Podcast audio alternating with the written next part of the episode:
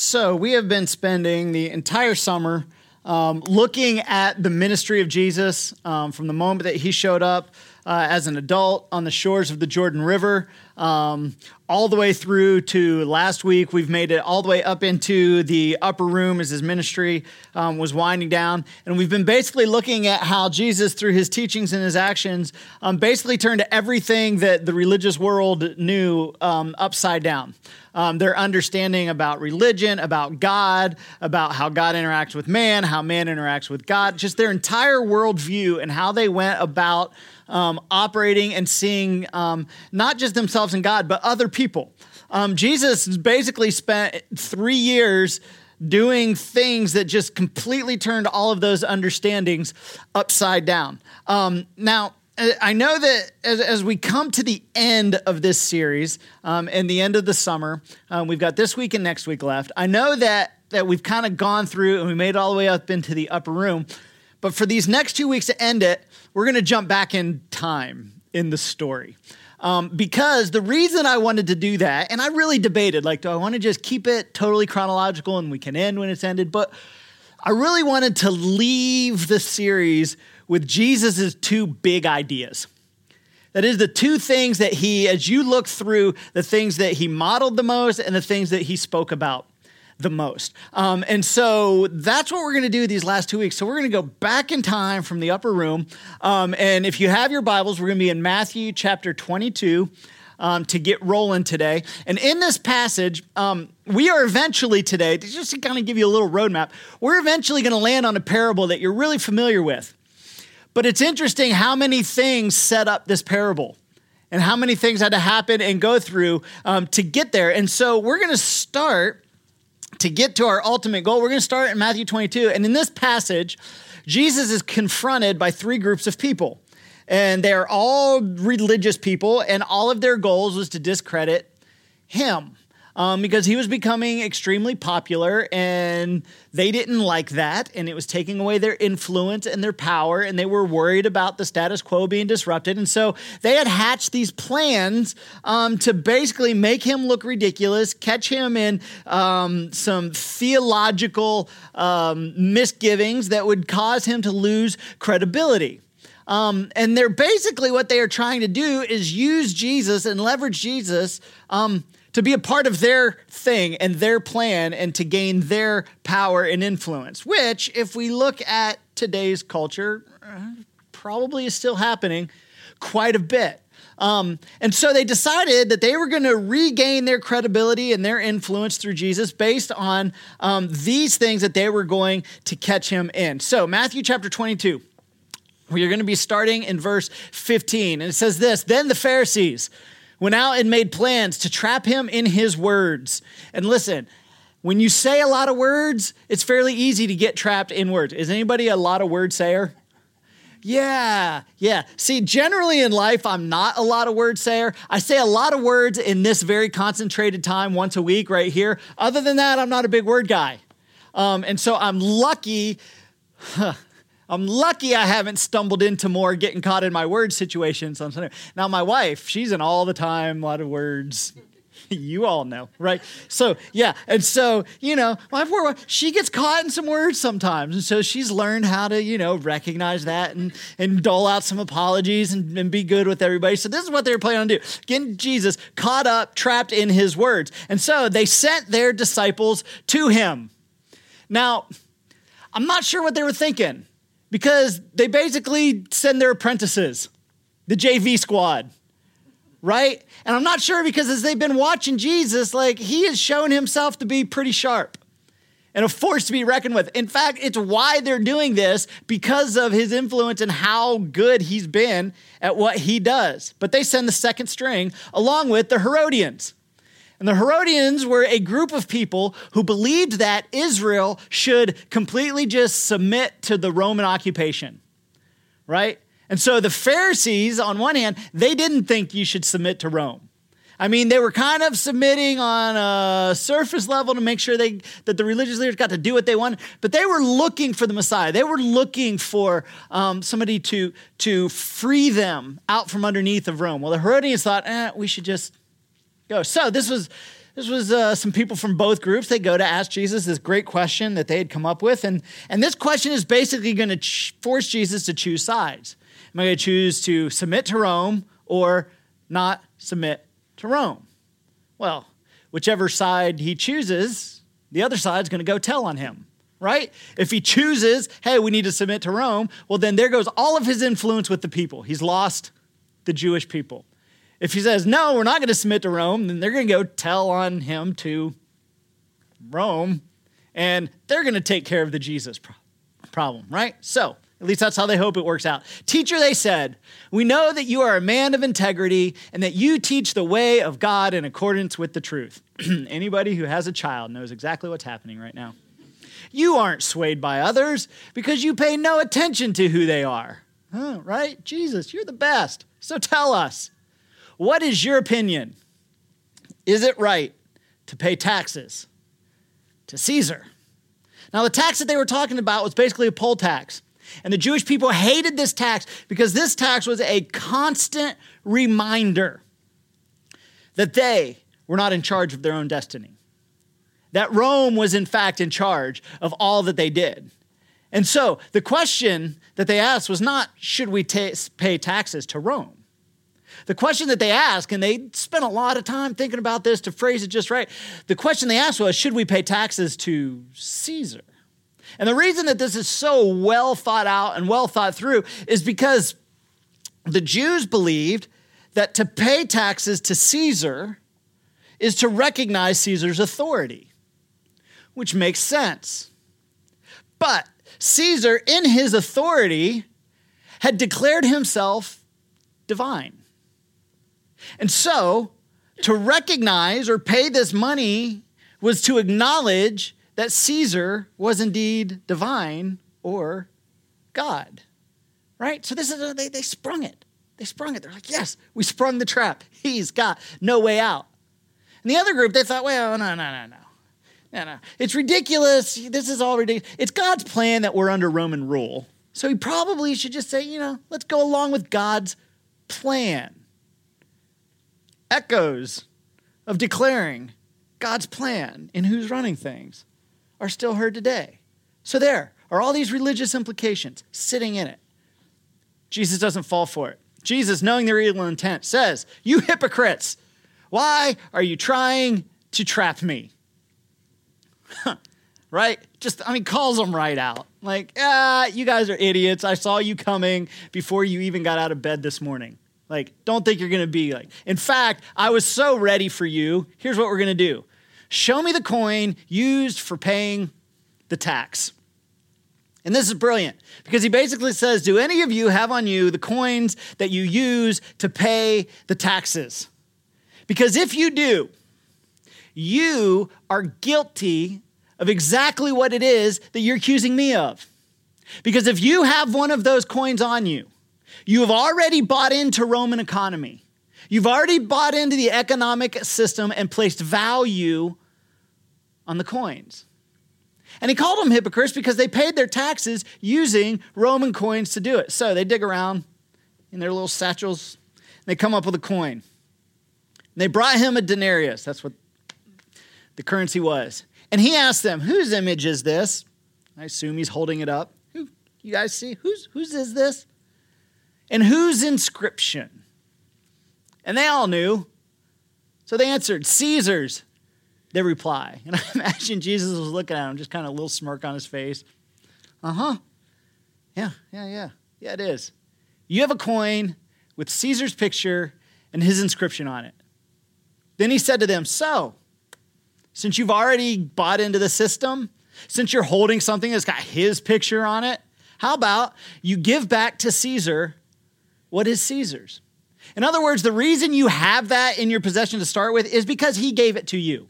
That is where it came from. The reason these coins are in circulation is because he put them in circulation. So if he wants them back, give them back. Long pause. They're probably thinking, okay, yeah, okay. That kind of makes sense. But he's not done. He says, Give to Caesar what is Caesar's, and, and gives the big statement, give to God what is God's. In other words, he's basically looking at him and he's saying, okay, quit playing games. Quit trying to manipulate the law to get what you want. Quit trying to squeeze God into your agenda and making him behave the way you want. Come on, guys. Knock it off. And then look at how this ends. When they heard this, these group of questioners, they were amazed. They had spent weeks coming up with this question. The Pharisees, who thought the JV guys could pull this off, they were standing in the background of the crowd watching. They had sent in the second string. The Herodians were there. The crowd was gathered. They were sure that no matter which way he answered, they had him. It was foolproof. And in one moment, he dismantled their whole attack. So they left and went away, probably thinking, my gosh, that was a stupid question. like, who thought, who thought of that question? But they, they forgot, or they didn't know who they were dealing with. Ah, whose idea was it to send in the JV squad? Whose idea? The story keeps going. Because after that, the Sadducees, who were not the Pharisees, the Sadducees, they sent a group of guys. And they're like, ah, we saw the Pharisees' question fail, but we've got a question of our own. Now, to understand why this question was going to be a trap is because the Sadducees did not believe that there was any sort of afterlife. So you got the Pharisees, who are the main religious leaders, they believe in afterlife. Sadducees don't believe in afterlife. Once you're dead, you're dead. That's why they were sad. You see, yes. So they're like, okay, we've, we've got a question. And we've got this scenario that we've come up with that is so brilliant. It is going to show how ridiculous it is for somebody to think that there's an afterlife. So here's how, here's how their scenario went Jewish law basically stated that if a woman married a man and the man died and did not have children, that the woman was to marry the next oldest brother, and have children for the brother who died. How many of you glad we don't live under that law? Yeah, but this was the Jewish law at the time. So they're like, okay, here's the law. We've got a scenario. Jesus, a man married a woman, and he died. And so she married his next younger brother. But Jesus, that brother, he died too. So she married the third brother. And Jesus, wouldn't you know it? The third brother, before she was able to have a child, died. And she married the fourth brother. Now, pause the story for a second.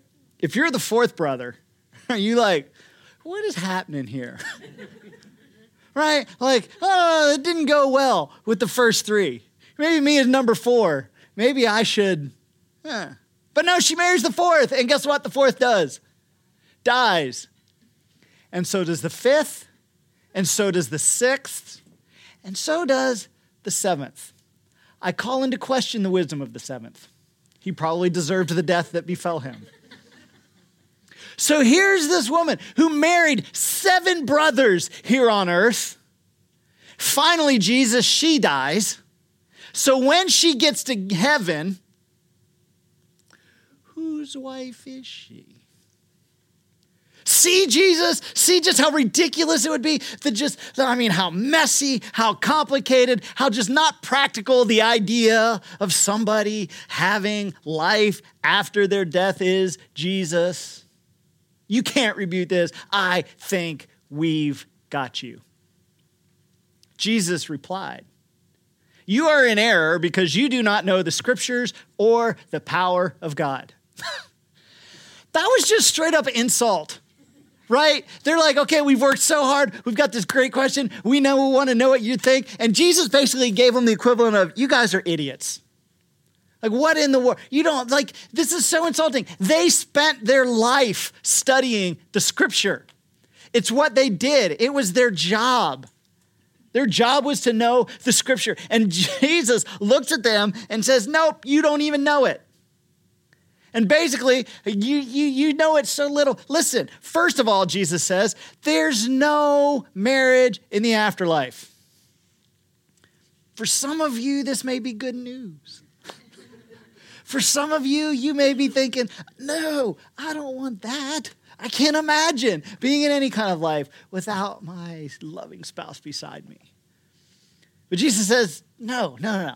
There's no marriage in the afterlife. And then, and then Jesus, through, through, the, through the exegesis of a verb tense, proves to them that indeed he was right when he told them that they did not know the scriptures, because he took them to a well known scripture and proved to them that there indeed was going to be life after death. It was a very interesting exchange. I encourage you to go home and read it this afternoon. And so, after he made them fools, here's what happened. When the crowds heard this, they were astonished at his teachings. Who is this guy? Where does he get this stuff? And the Sadducees were probably walking away thinking, like, whose idea was this stupid question? Why would we do this? Now, you would think after two very public defeats that everybody that was an enemy of Jesus would pack it in for the day and go home and be like, we need to organize ourselves a little better. But that was not the case. Verse 34 Hearing that Jesus had silenced the Sadducees, the Pharisees got together. Now, the Pharisees were the ones who sent the JV squad in the first time. And they saw the Sadducees mess up the second question. So they thought, well, we're going to have to handle this ourselves because, after all, we are the ultimate authority within this system. So they get their smartest guy and they send him to Jesus. One of them, the expert in the law, he's a judge. So, whenever there's a question in the law, he would be the one to interpret it. Whenever people would be considered guilty of breaking a law and would be charged, he would be the one that would make the final call. He tested him with this question. But when he asked the question, Jesus shuts him down so fast that we don't even know the angle that he was going for. The first two questions, we know the angle they were trying to trap him in. We don't even know it in this one. We don't know. But, but I bet he had an answer prepared. That whatever Jesus answered, he was going to be able to be like, ah, gotcha, discredit you. But Jesus replied, Love the Lord your God with all your heart, with all your soul, and with all your mind. This is the first and greatest commandment. And the expert's probably thinking, aha, this is kind of what I thought he would say. And he's getting ready to jump and discredit Jesus. But before he can say something else, Jesus keeps going and he says, and, and, and, and. The second is like it. To which the guy probably thought, second, no, no, no, Jesus, I asked, what is the greatest commandment? You don't get two. This is going to mess up my trick. like, no, you don't get two. But Jesus says the second is like it love your neighbor as yourself. It's a big idea, number one, we're ending on in this series. Love your neighbor as yourself. And as the expert in the law that was sitting there questioning, was trying to like reshuffle the deck and they're like, okay, oh man, he's messed up my trick. What can I say now? What can I do it? Jesus lays an insight on them that just absolutely baffles them, flips their understanding of the law completely upside down. Jesus says, all of the law and the prophets hang on these two commands. The entire law, Jesus says all of it hinges, depends upon these two things love God, love others. The rest of it is worthless without those two things. And as much as this is an idea that we've read before, I hit this idea of loving God and loving others probably once a year to make sure none of you forget it. They hadn't seen it like this before because they had always had categories of who to love and who not to love and who to accept and who to hate and who to pray for and who not to pray for and all of this. They'd never seen it that way. And the guy's just standing there and he's just stumped because Jesus had just taken over 600 laws and rules and practices and narrowed them down to two. Two. Which do you think is easier to process, 600 or two? But yet it seemed the 600 was used to get out of at least one of the two. Mind blown. Theology turned upside down. Now, this whole idea, loving others, This was an uncomfortable idea for the religious leaders and the religious people. Because they, the, the, the love God part, okay, they got that. And that was more of a commitment to out of fear of to God. But, but they had that, they had that part. But there was some ambiguity about the second one the love others. So later on, we see a guy do what religious people up to that point had always done and still continue to do to this very day. In Luke chapter 10, we find this. On one occasion, an expert in the law, another judge, stood up to test Jesus. Apparently, he wasn't paying attention to how that went the first time. And he asked, what must I do to inherit eternal life? Now, as this man is asking this, he's assuming that he already had eternal life. He was an expert in the law. It was his job to live keeping the law. And the crowd assumed that this guy had eternal life. But he wasn't asking to really know, he was asking to discredit Jesus. And so Jesus wisely responds like this What is written in the law? Jesus replied, How do you read it? You're the expert. You're the one who knows it all. Why don't you tell me what you need to do? This is brilliant. This is a brilliant way for Jesus to respond, right? And then the expert in the law very unbrilliantly decides to answer Jesus' questions. It was the old switcheroo. The tables were turned. He didn't even realize that he stepped into Jesus' trap. He says, How do you? How do you read it? And so he answered, Love the Lord your God with all your heart, with all your soul, with all your strength, and with all your mind. And love your neighbor as yourself. Now, we've heard that somewhere before, haven't we? Right? Jesus, Jesus spouted those things as the two greatest commandments the last time they tried to trap him, right? And we don't know if this guy was just mimicking what he had heard Jesus said or if this is actually what he thought that he needed to do. But this is what he said love God, love your neighbors as yourself. And Jesus wisely answers him You have answered correctly. Do this, and you will live. Jesus turns around to leave right? In other words, he's like, listen, buddy, I'm going to tell you what you already think because you aren't here to learn from me anyway, right? So I'm not going to enter into this discussion with you. You do what you think. And so everybody watching is probably like, oh, okay, that was a little anticlimactic, but okay. But suddenly this guy's feeling a little insecure. And here's why. Because he had just said, for eternal life, you've got to love God and love your neighbor as yourself. Well, that's a little open ended, isn't it? Right? Right? Especially love, love your neighbor. Whoa, whoa, whoa, whoa. whoa. If eternal life, if my eternal life is resting on me loving my neighbor, then Jesus, don't walk away so quick. We need to have a discussion because that leaves quite a wide interpretation for something on which my eternal life depends. So he's like, Jesus, we're not done. Verse 29, he wanted to justify himself. So he asks Jesus, and who is my neighbor? In other words, Jesus, let's talk about this. Jesus, because listen, listen, listen. It can't be like just as clear as you're just making it sound and walking away right? We need to know who exactly is my neighbor. Now, the word neighbor in the Hebrew basically means one who is close, right?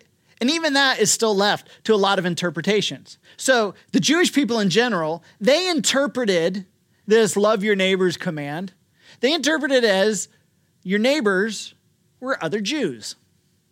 And so if you were Jewish and I was Jewish, we were neighbors. You weren't and I was, mm, we're not neighbors. Then the Pharisees, they had narrowed it down even more to mean those who are righteous or ceremonially clean within the religious system. In other words, those who are acceptable to God. So they discredit even more people who qualify as their neighbors. And there was another group who basically went a step further and they narrowed it down to neighbor can mean whatever you want it to mean. It does not have a solid definition. It's whoever you want it to be. If I don't like you, you are no longer my neighbor. And if you are no longer my neighbor, guess what I don't have to do? Love you. Now, it's easy to read this story and to see like how these people have interpreted this and judge them and be angry at them and look down upon them for disqualifying people as being neighbors. But listen, we're, we're no different today. Christians are still doing this exact same thing. Just this week, I read an article in which, in which somebody had gone down and was interviewing people who claimed to be Christian, who were in southern border states, and asking them specifically about the whole situation going on along the border, specifically how they viewed it through the lens of their faith. And I read and I was just baffled as person after person explained how they viewed it and used their religion and the love thy neighbor. I mean, specifically, the person was asking them this idea of love your neighbor. How do you relate this to what's going on? And to watch the mental gymnastics and the intellectual dishonesty that the people went through to disqualify anyone from south of the border as being a neighbor. They use, well, no, that's talking about your fellow countrymen. Well, no, if you break a law to get in here, well, then, you know, you're a lawbreaker. And so then that you disqualifies you. And just excuse after excuse and reason after reason to disqualify people from being neighbors whom Jesus commanded us to love. They would have fit in perfectly with the religious leaders and people of Jesus' time. So, this was pretty ambiguous. So he's like, Jesus, if my everlasting soul depends on this, I need to know exactly who is my neighbor. And really, this is a fair question for him to ask. But here's what I want you to be sensitive to as we look at this the idea that when we ask these types of questions, Many times they are asked to draw us into a discussion, and at the end of the discussion, there is no moral or ethical clarity. And because there's no clarity within the discussion, there, there's no reason for us to actually do anything. Because without clarity, there's not a mandate. And we've got to be careful because we can enter into these kind of questions and thoughts and debates or whatever, and we're smart enough to talk ourselves into anything and out of anything if we really want to. And the danger isn't having a discussion and looking at all sides of the arguments and seeing what might be best and what we think is right or is wrong. The danger is is that when there is a sense of clarity and you don't act and then you have these discussions to kind of, you know, muddy everything up to excuse yourself from doing something that you don't really want to do. So this guy muddies up the subject. Jesus, Jesus, Jesus. Let's talk about who's my neighbor. Jesus responds by telling this story. so that was the introduction to the sermon. We're finally to the parable. All of that had to take place for us to get here. In reply, Jesus says, A man was going down from Jerusalem to Jericho. And all the disciples probably rolled their eyes because they're like, ah, another one of Jesus' made up stories that we don't know what they mean. And when he fell into the hands of robbers, they stripped him of his clothes, beat him, and went away, leaving him half dead. Now, it's not a true story, it's a made up story to illustrate a point which he never tells the point until the end of these stories, and sometimes not even then. So he's got a guy, half dead. And a priest happened to be going down the same road. And when he saw the man, he passed by on the other side. Why? We don't know why. Jesus doesn't tell us why. It's a made up story, but here's what we can assume that sometime between when the priest saw the injured guy and when he passed the injured guy, he decided, I should not stop and help the injured guy. I don't know if he was afraid, too busy, didn't know him, so he didn't care, was going from the temple to somewhere, was already clean, didn't want to become unclean. But we know he convinced himself that he should not help somebody who needed help. Jesus keeps going. So, a Levite, when he came to the place and saw him, passed by on the other side. Now, why did the Levite pass by on the other side? Again, we don't know. All we know is that the same thing as the first guy between the time he saw a person injured on the side of the road, by the time between when he saw him and passed him, he decided, I don't need to help this guy. But a Samaritan. Now, here's the great thing about Jesus' stories, as we saw a couple weeks ago. He can make them out to be like the worst case scenarios. And that's exactly what he does here because he brings the third guy in being a Samaritan. And the Jews hated the Samaritans, hated them. They considered them a half breed because years before, a king had conquered the Jews and taken many of them off into their own land and they intermarried. And the, the group of people that basically became half Jews, they were outside of the Jewish culture. They were not accepted into the Jewish world. And so the Jewish people hated them. So much so that even though Samaria was in the middle of a route that they needed to travel often, they would not go through because they hated them so much. They would go out of their way by days to get to where they were going. So Jesus factors this into the story. Like, I really want this to just dig and stick. But a Samaritan as he traveled, came where the man was, and when he saw him, he took pity on him. In other words, he saw what needed done, and he felt appropriately. When you see somebody injured and dying, the appropriate thing to do is help. Your religious leader didn't do it, the Levite didn't do it. The Samaritan that you all despise, he did it. He went to him and bandaged his wound, pouring on oil and wine. And then he put the man on his own donkey, took him to an inn, and took care of him. And the next day he took out two silver coins and gave them to the innkeeper. Look after him, he said. And when I return, I will reimburse you for any extra expense that you may have. And the disciples, like, okay. This is a great story, Jesus, but who's my neighbor was the question. You're talking about some guy that got beat up and whatever and stopping helmet. Uh, there's a great story, but it doesn't tell me who my neighbor is. And Jesus, in his brilliant way of handling things that he did, he basically turns to the guy who asked the wrong question. The one, the question that was designed to get into a discussion, to be able to have back and forth an argument and, and to make things muddy to where at the end, you know, nobody was really clear on who neighbor was. And so we could all go along, you know, just doing our own thing and not having to worry about neighbor and everlasting life and all of these things. Jesus turns to the guy who asked the question. He says, Which of these three do you think was a neighbor to the man who fell into the hands of robbers? In other words, you're asking the wrong question.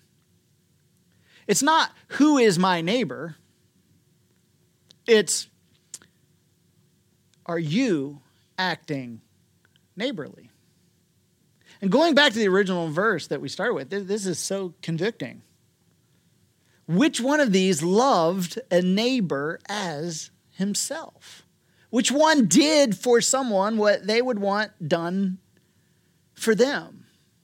See, you're wanting to get into a discussion, Jesus says. You're wanting to get into a discussion about neighbors so that at the end there's no clarity and you don't have to do anything. You won't have to be inconvenienced. It won't cost you anything.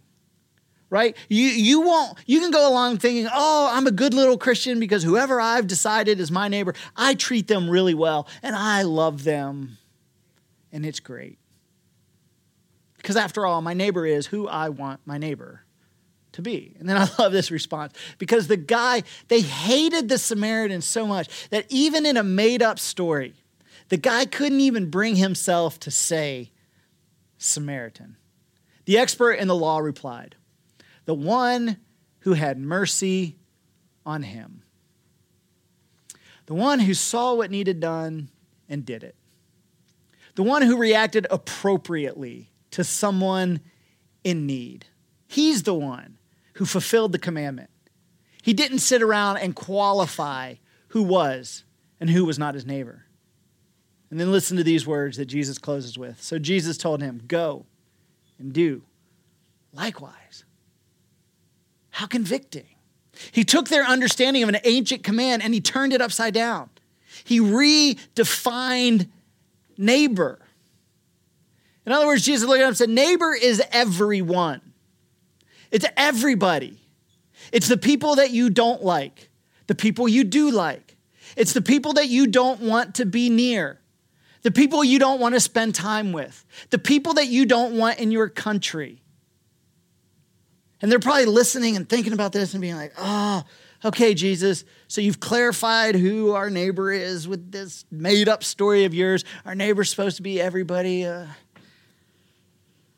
but Jesus, I've got one more clarifying question. And Jesus, I'm almost afraid to ask this. But if if ever if, if eternal life depends on it, I've got to ask the question. You've made it clear that everyone is my neighbor. But what exactly does it mean to love? To which Jesus looks at him and says, That is a great question. Come back next week and I'll tell you the answer. Let's pray. Dear Heavenly Father, Lord, th- this, mm, Lord, this hits home to probably every single one of us. Lord, it is easy for us to love the people we like. It is easy for us to love the people who are like us, the people we get along with, the people who love us in return. But Lord, probably every single one of us in this room are guilty of, at one point or another, disqualifying someone as our neighbor and excusing ourselves from doing what we should be doing. Dear Heavenly Father, this week I, I, I pray, Lord, I pray that as people spend time this week in prayer and in silence with you, Lord, I pray you make this an uncomfortable week for us. Lord, cause us to examine our hearts. And if there have been people that we have disqualified, that we have not acted neighborly towards, and Lord, even more, convict us if we have somehow used you and your word to disqualify people from love whom you love, who are made in your image, who you sent your son to die for. God, convict us, cause us to come to a point of repentance. And when we come to that point of repentance, Father, let us see, open our eyes so that we can view those around us, all of those around us, the way that you view them and that we can feel the appropriate feelings and act accordingly to treat them the way you would have us to treat them. Because, God, every single person is our neighbor. We do not get to disqualify. Lord, I thank you that through your word, and through your spirit that you do not let us off the hook and that you make us uncomfortable and you force us to face things that we work really hard to not have to face. Lord, let this week be one of those times. Father, I love you. I thank you for your mercy and your grace that you extend to us even on our most unworthy times. In your name, amen. Amen. Thank you for being with us. Please be here next week as we wrap up our series and learn what it is to love.